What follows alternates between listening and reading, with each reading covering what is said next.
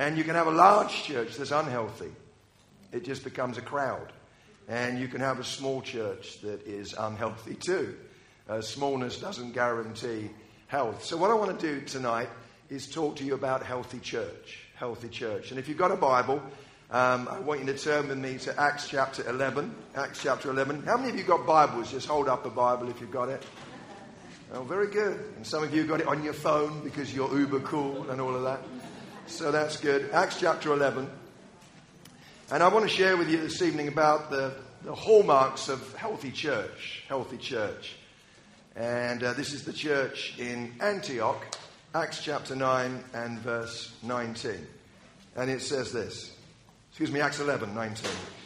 Now, those who've been scattered by the persecution in connection with Stephen traveled as far as Phoenicia, Cyprus, and Antioch, telling the message only to Jews. Some of them, however, men from Cyprus and Cyrene, went to Antioch and began to speak to Greeks also, telling them the good news about the Lord Jesus.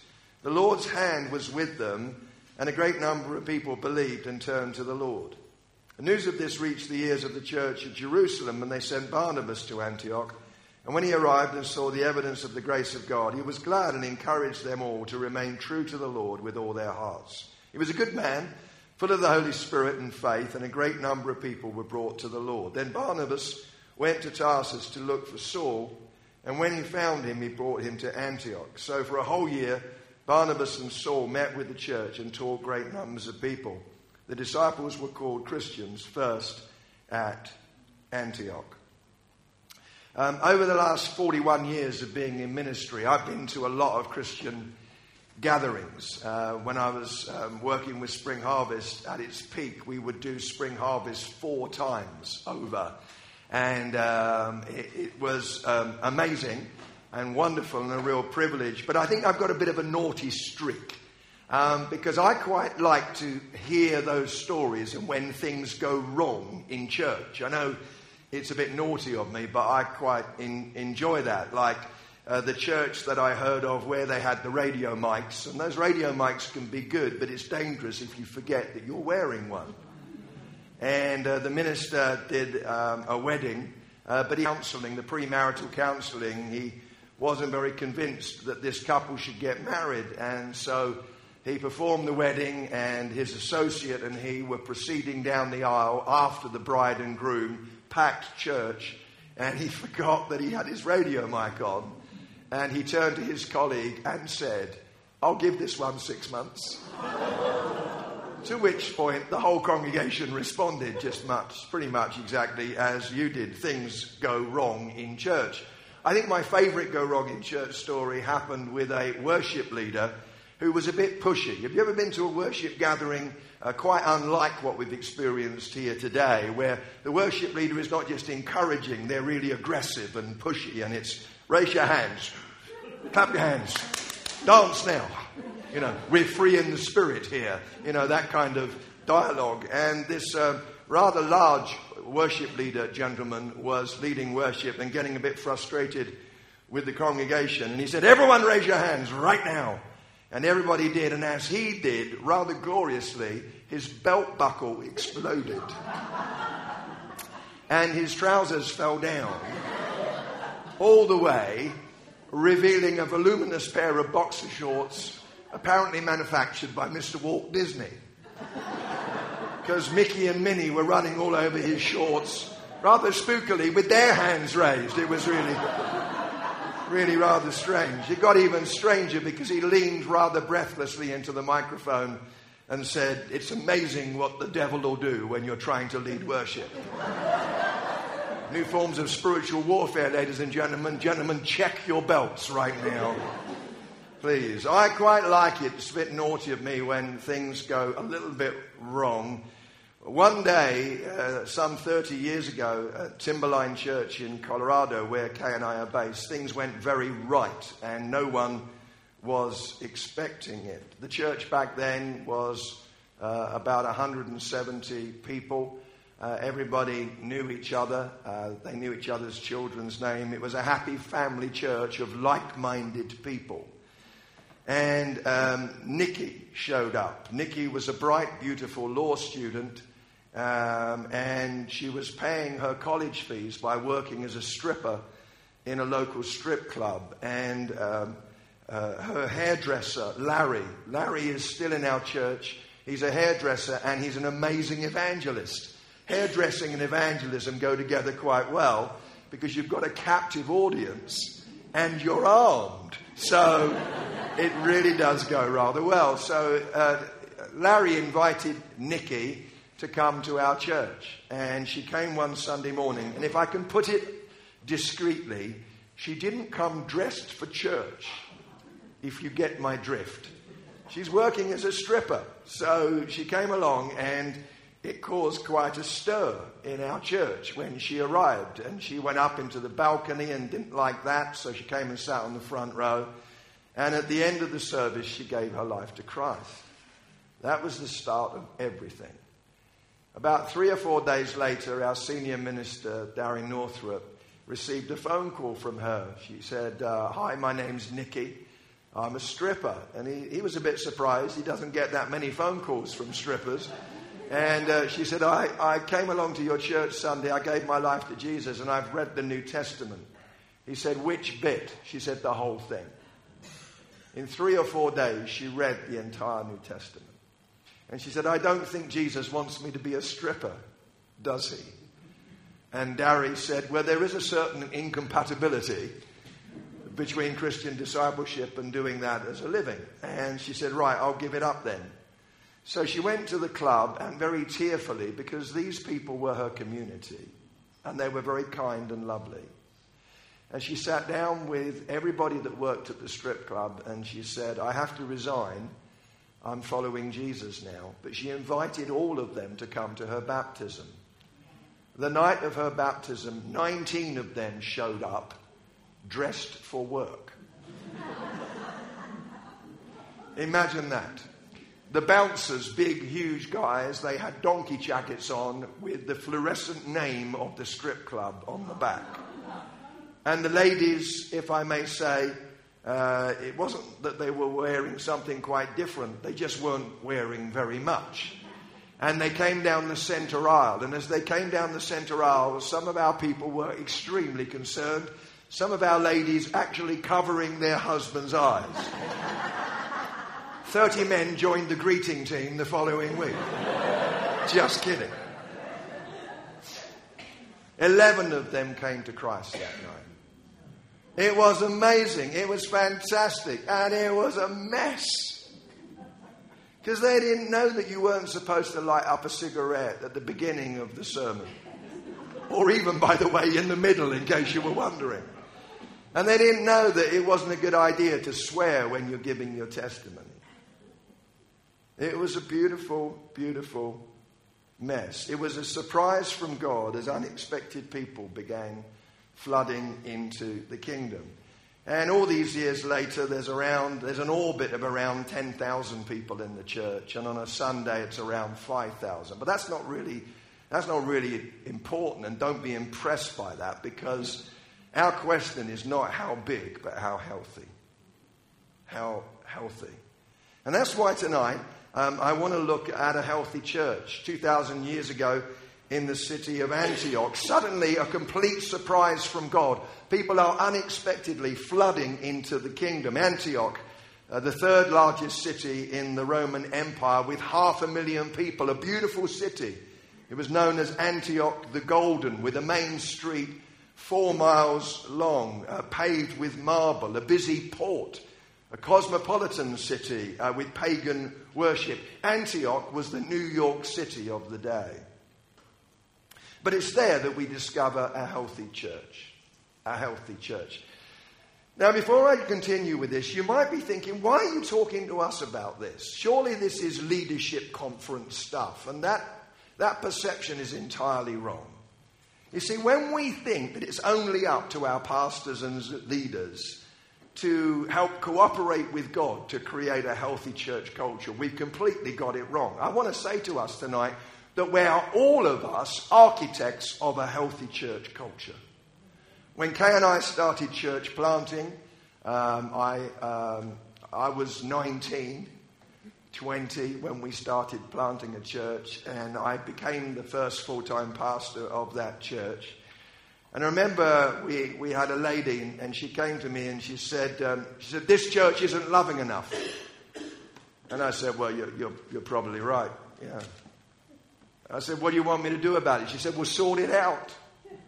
You're the pastor. Sort it out. It's not loving enough. And I thought, What do you want me to do? Do you want me to get everyone to bow their heads and I'll distribute Lucas's secret lovey dovey dust over the congregation and we'll all wake up and start hugging each other and being nicer? The truth is, ladies and gentlemen, that leadership leads the way, but healthy church culture is created by all of us. This is not just leadership stuff, it's all of us stuff, if I can put it in that way. So, what can we learn from uh, this church, this healthy church in Antioch? First of all, I want to say this a healthy church believes in church. A healthy church believes in church. Barnabas and Saul met with the church, it says in Acts 11 25. Now, in the church at Antioch, uh, Acts 13, it was a church. It was the first great church among the Gentiles, it was the first world apostolic mission sending church. And if I want to just, I want to just put it like this I think we need to rediscover the value and the privilege of being part of the church. Um, when I became a Christian, we were, Kay and I, we were in church like five times a week. We were so busy talking about winning the world that we never had any chance of winning the world. And now they say that the average church attendance in America amongst committed Christians is one and a half times a month. We were five times a week, and now it seems like we have lost the value of church. And we're now living in an individualized culture, aren't we? Where, where it's a selfie culture. It's all about me.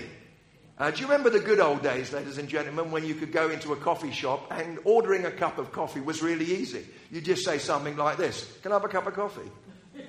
now, you have to have a PhD in caffeine and a working knowledge of Italian in order to actually order a cup of coffee because everything is now individualized. You can have it your way. We're obsessed with the individual. And you know, that individualism we read into the way that we look at the Bible. Let me give an example. One of the problems with reading the New Testament in English is the word you, the second person singular, and the word you, the second person plural, is the same word. You. So when we read it in the English, we read individual. You are the temple of the Holy Spirit. And I immediately think me, myself. Whereas there is a corporate dimension to that that we are entirely missing. God has always been about the business of building a gathered community, a family. Philip Yancey, in his brilliant book, Vanishing Grace, he says if you want to summarize the message of the entire Bible from Genesis to Revelation, if you want to summarize it in one sentence, it goes like this God gets his family back. God gets his family back. And I believe that we need to rediscover um, the value of church. Uh, this afternoon, I shared with you about how I came to Jesus. And uh, do you remember this story? I'm sitting in the little room at the back alongside the dripping baptismal waders, still slightly damp.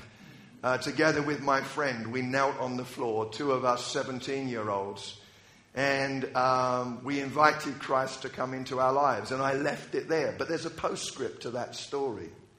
You see, they'd had the evening service and they'd had the afterglow, and by now it's about nine o'clock at night. But word had got around that two lads were becoming Christians. It was like, we have pagans in the house. And word had got round that this was happening. So do you know what they did? They all waited behind to welcome us. And I opened the door of the vestry, as I now discover it was called, expecting to find an empty building. But as I opened the door, my friend and I, a big cheer went up. And they formed a big queue that went all the way to the back of the church building. And my friend and I had to walk down that line of people getting handshakes and Christian hugs, three pats to the left. It freaked me out. I felt like Prince Charles without the ears. It was amazing. In fact, I met Kay in that queue, in that line. So I got I met Jesus and Kay the same day. It was a pretty good day. She actually fancied my friend.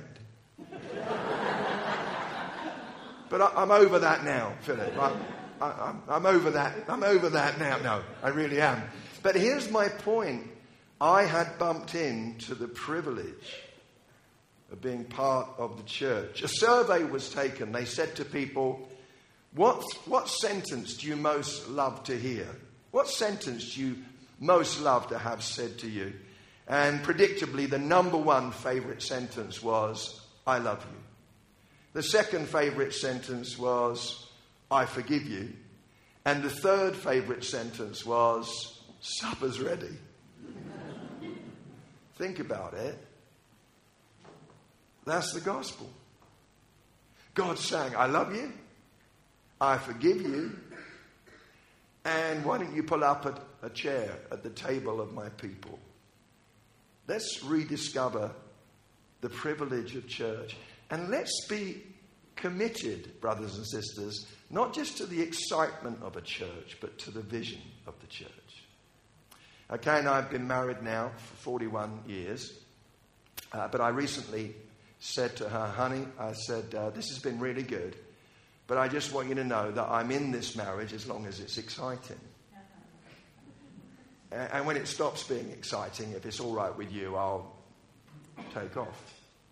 Some of you, it's so funny looking at your faces right now. Some of you ladies, you just can't help it. Your eyes are narrow. And you're fantasizing about assassination right now. You're thinking, you're off your head. Of course, I wouldn't say that about a marriage. Of course, I wouldn't. But I meet Christians who are like that with their church. They're in it as long as it's exciting and it meets their preferences. And, and then, mysteriously, the Lord leads them elsewhere. Am I saying that the Lord will never lead anybody elsewhere? I am not saying that. I just think we need to rediscover the joy and the privilege of being part of the people of God. The second thing is that these people have, have got everyday confident witness. They're talking about Jesus. That's the second sign of a healthy church. Some of them, however, men from Cyprus and Cyrene, went to Antioch and began to speak to Greeks also, telling them the good news about the Lord Jesus. And, ladies and gentlemen, the words that are used here in the text refer to preaching and conversation. So there's preaching happening, and they are gossiping the gospel, if you like. Now, I, I don't know what it's like for you um, here, but I, I'm asking the question around the country at the moment whatever happened to evangelism? Because when I became a Christian, we were rabid evangelists. You didn't want to sit next to me on a bus. And I'd turn every conversation around to Jesus. Hello, Jeff, would you like a cheese sandwich? No, thank you. I have the bread of life. I wonder what's happened to us. Have we done a pendulum swing away from that, not wanting to be cringy, and we've lost our voices? I'm struggling with my voice tonight. Have we lost our missional evangelistic voices? Are we still talking about Jesus? And I've often heard the quote used, uh, it, it, was attributed to St. Francis of Assisi uh, by all means, preach the gospel if necessary, use words. Well, first of all, that's a distortion of the quote. And secondly, when you give everything you've got away to the poor, you probably don't have to use too many words anyway. The idea was that words are not necessary. And here's what I discovered about myself, and I'm still trying to figure it out. I was like full on gossiping the gospel in my early years. And then I swung away from that, whereas I, am almost hesitant. And I'm trying to get my voice back. I remember, I remember one time being on a, an airplane, aeroplane. I was traveling with an evangelist, which is a dangerous thing to do. And he's sitting on my left, and this lady is sitting on my right. And I sensed that this lady, I didn't know her, but I sensed that she was nervous of flying because she was chewing the in flight magazine. So there was a hint. And um, we're taxiing, and the evangelist friend jabbed me in the ribs. He said, The lady next to you is nervous. Why don't you offer to pray for her? I said, I can't do that. That's a bit pushy. Sounds a bit weird. And so we took off, and uh, I could sense that she's really agitated. And then she suddenly screamed, Ah! A bit louder than that, but I haven't got it in me. And uh, my friend jabbed me in the ribs and said, The woman next to you just screamed. I said, No. I said, No, it was in my ear. I heard it. He said, Why don't you offer to pray for her? I said, I can't offer. It sounds like a pickup line, doesn't it? It sounds weird. Hello? Can I pray for you? I'm perfectly normal. So then the woman screamed again. Uh, I won't try and do it. And she screamed again and she grabbed my hand and held onto my hand and wouldn't let go. And I'm British. We've not been introduced. And my evangelist friend said, uh, jabbed me, said, She's holding your hand now. I said, I know you with the brains of a gerbil. It is my hand. He said, Well, why don't you offer to pray for her? I said, Look, I'm doing my bit. I'm holding her hand. You pray for her. And he leaned over. Why can't evangelists pray quietly? Suddenly we get this deafening roar in the name of Jesus. We speak peace to this woman. The entire airplane turned around and looked at me, and I'm like,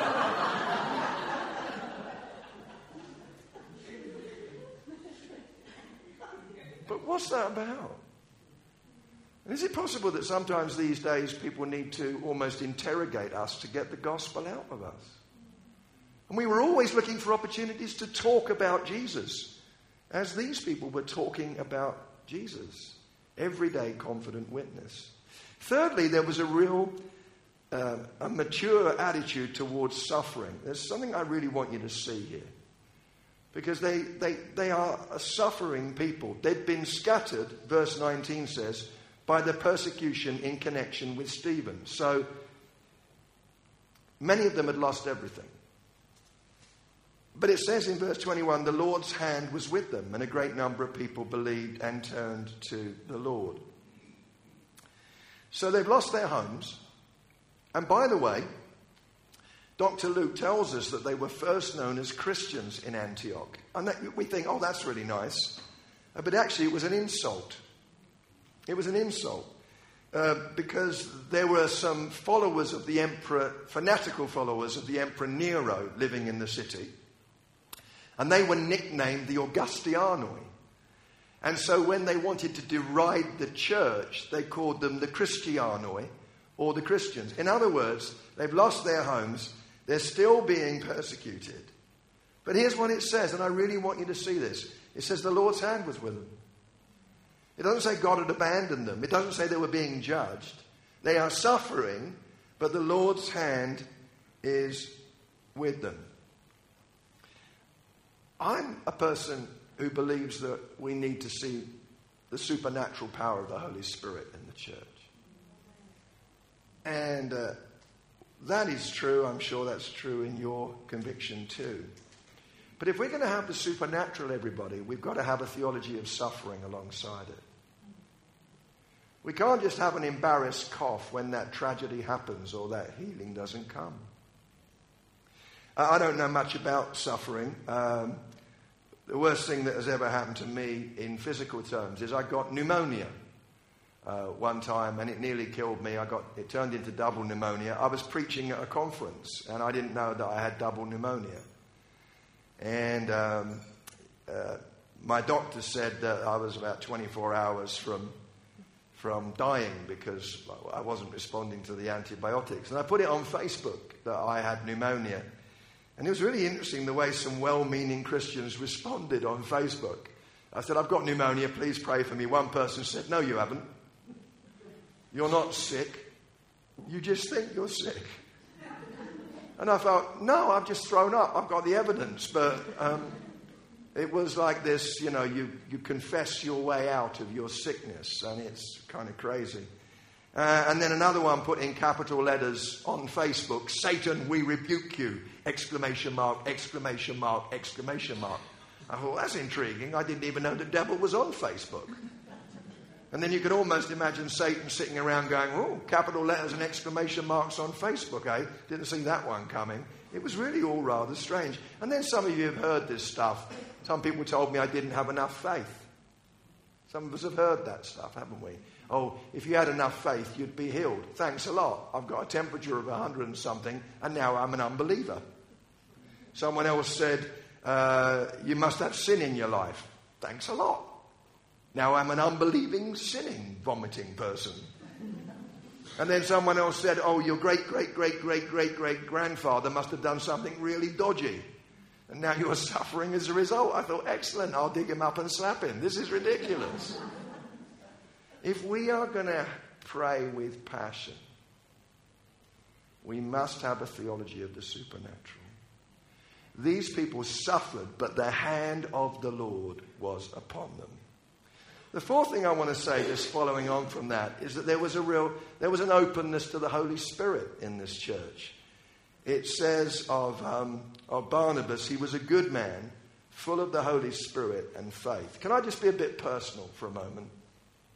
Um, I am doing what I'm doing tonight because of the gifts of the Holy Spirit. I, um, you know, I became a Christian when I was 17, and three weeks after becoming a Christian, I began to feel a calling from God into full time leadership and ministry. It was ridiculous. I was 17, and I didn't know the, the books of the Bible, I didn't know anything about any of it. And, but I just had this sense within me that that's what God wanted me to do.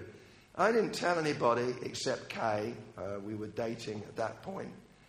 And uh, we went off on a church youth weekend, and we had this guest speaker come in. And his name was Johnny Barr. And Johnny Barr, you familiar with him at all? Johnny Barr showed up, and Johnny had an incredible prophetic ministry.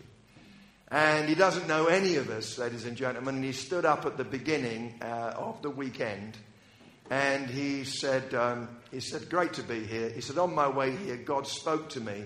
and told me that there are three of you that he's called into full time ministry. And we all thought, oh, that's interesting. And I remember looking around thinking, wonder who it is. I thought it's probably that bloke who's sitting on the front row who had his hands raised during the announcements. He's really keen. And I didn't for a moment think it was me because we tend to count ourselves in when it comes to an announcement of judgment and out when it comes to an announcement of blessing. And here's what Johnny Barr said. He said, There's three of you that have been called to ministry. And he said, God told me your first and last names. That's crazy. So I'm sitting there, and he said, I'll be chatting with you over the weekend. This will be confirmation. On the Saturday night, I had an experience of the Holy Spirit. Johnny Barr stands up and describes exactly what's happening to me. I'm thinking, this is freaky. So I went up to him after the meeting. I'm 17. I had hair down to here somewhere, not this shrinking peninsula that you now see. And uh, I didn't introduce myself. I just went up and asked Johnny a question. Just asked, I'm, I'm a kid in the youth group, and I've asked him a question, and he answered my question. And then I turned to walk away, and he tapped me on the shoulder. And he said, Your name is Jeff Lucas, isn't it? And at that moment, I wasn't sure what my name was. And I said, I think it is, yeah. He said, God's called you to preach, son, hasn't he? I said, I think so. He said, Well, get on with it then. And I bumped into him again a few weeks later at a conference. I saw him in the street and I ran up to him. I said, Mr. Barr. I said, I don't know whether you remember me. My name's Jeff Lucas. I've, I've been looking for you. And he turned around in the street and he said, No, son. No, no, no. I've been looking for you.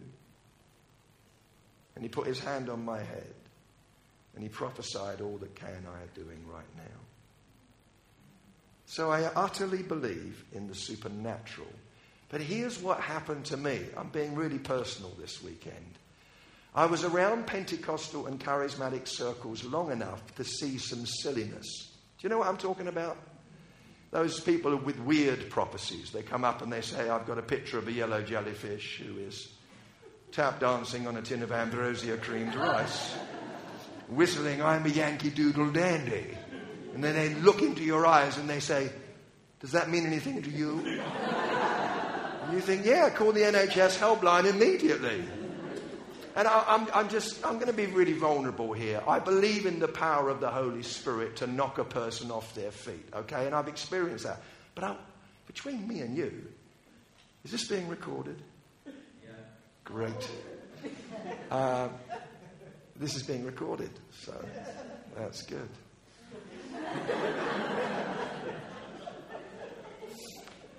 That's really good. If you're listening to this recording and you're mildly offended by any of its content, I, J. John, apologize.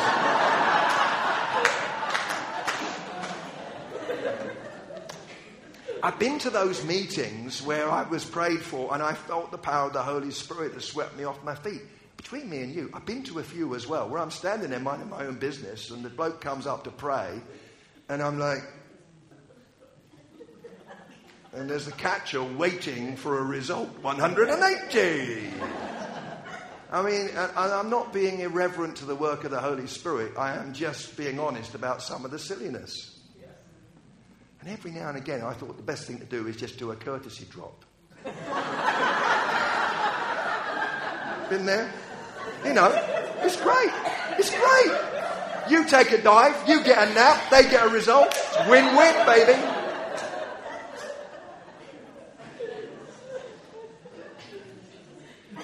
And here's what happened to me. And um, I want to labor this a little bit. I did a pendulum. I saw so much madness that I kind of became cynical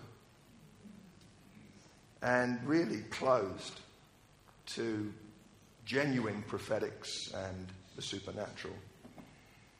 And then I had this experience. I'll share with this with you and then say one other thing and then we'll, we'll, we'll pray.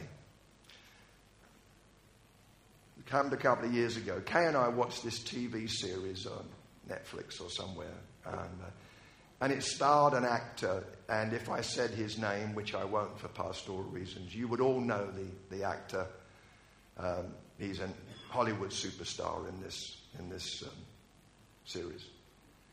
And um, we watched the, watched the thing, and it was entertaining.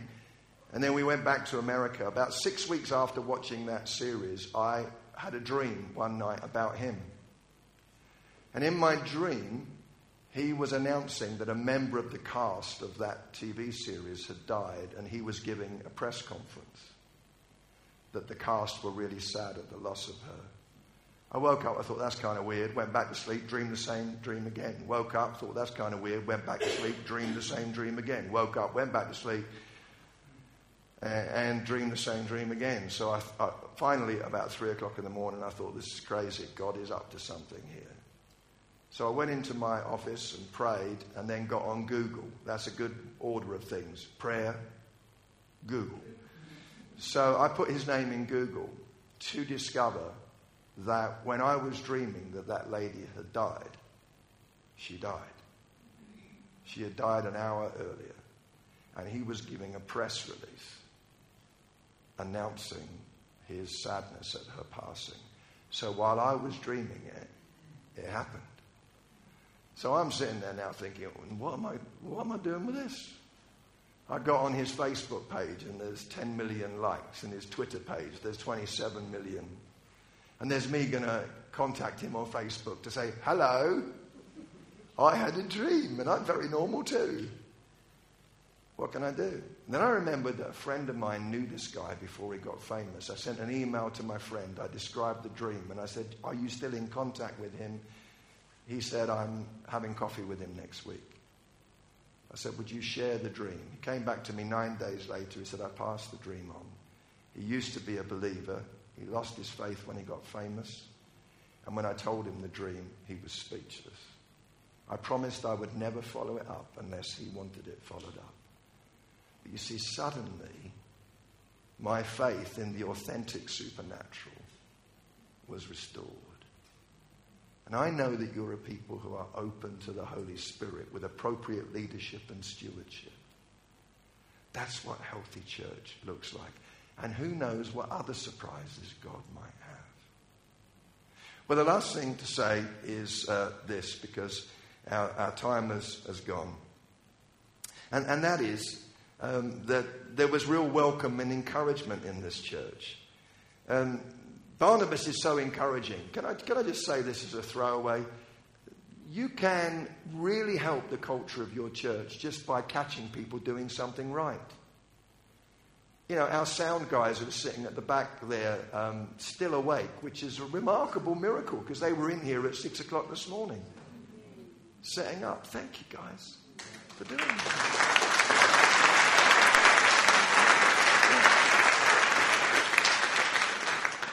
Truett Cathy said, How do you identify someone who needs encouragement? That's easy. That person is breathing. Catching people doing something right. I'm a horrible golfer. I hate golf. I don't have a swing. It's a spasm. I'm useless at it. The guy that I work with, Dary, our senior minister, he's great at golf. He's irritatingly great at everything like that. We went out to play golf one day, and I took my first shot and I hit the ball straight into a lake. He slapped me on the back. He said, Great shot, Lucas. I said, What do you mean, great shot? I just hit the ball into the water. He said, Jeff, you just hit the ball.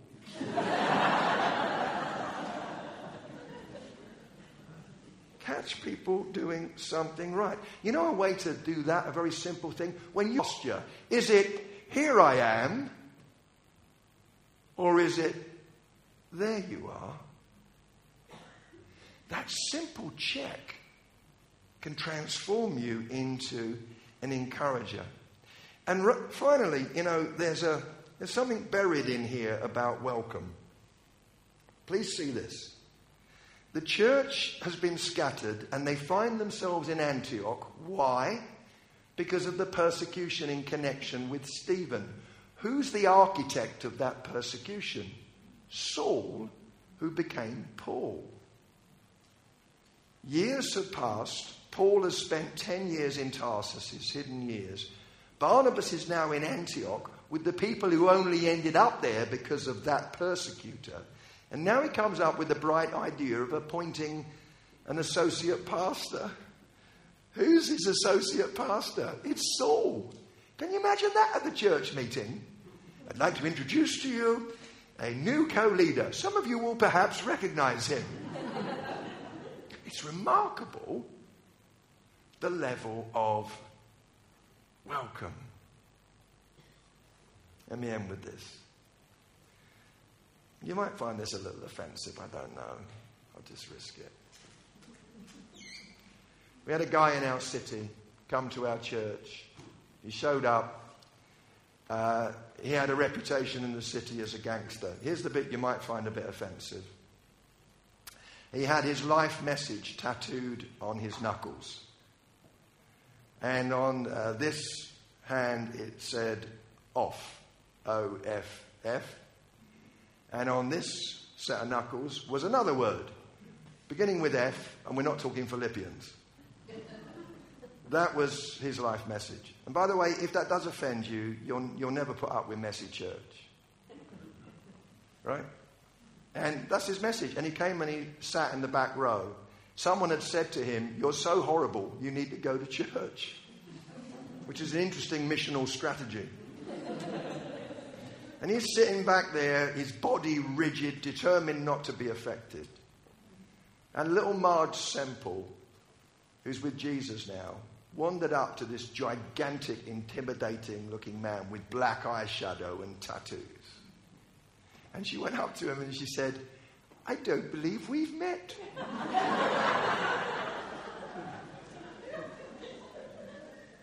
and he burst into tears. Because no one had no one had talked to him kindly in recent days. And he gave his life to Jesus. He's still got those tattoos, which was a bit awkward when he started raising his hands in worship.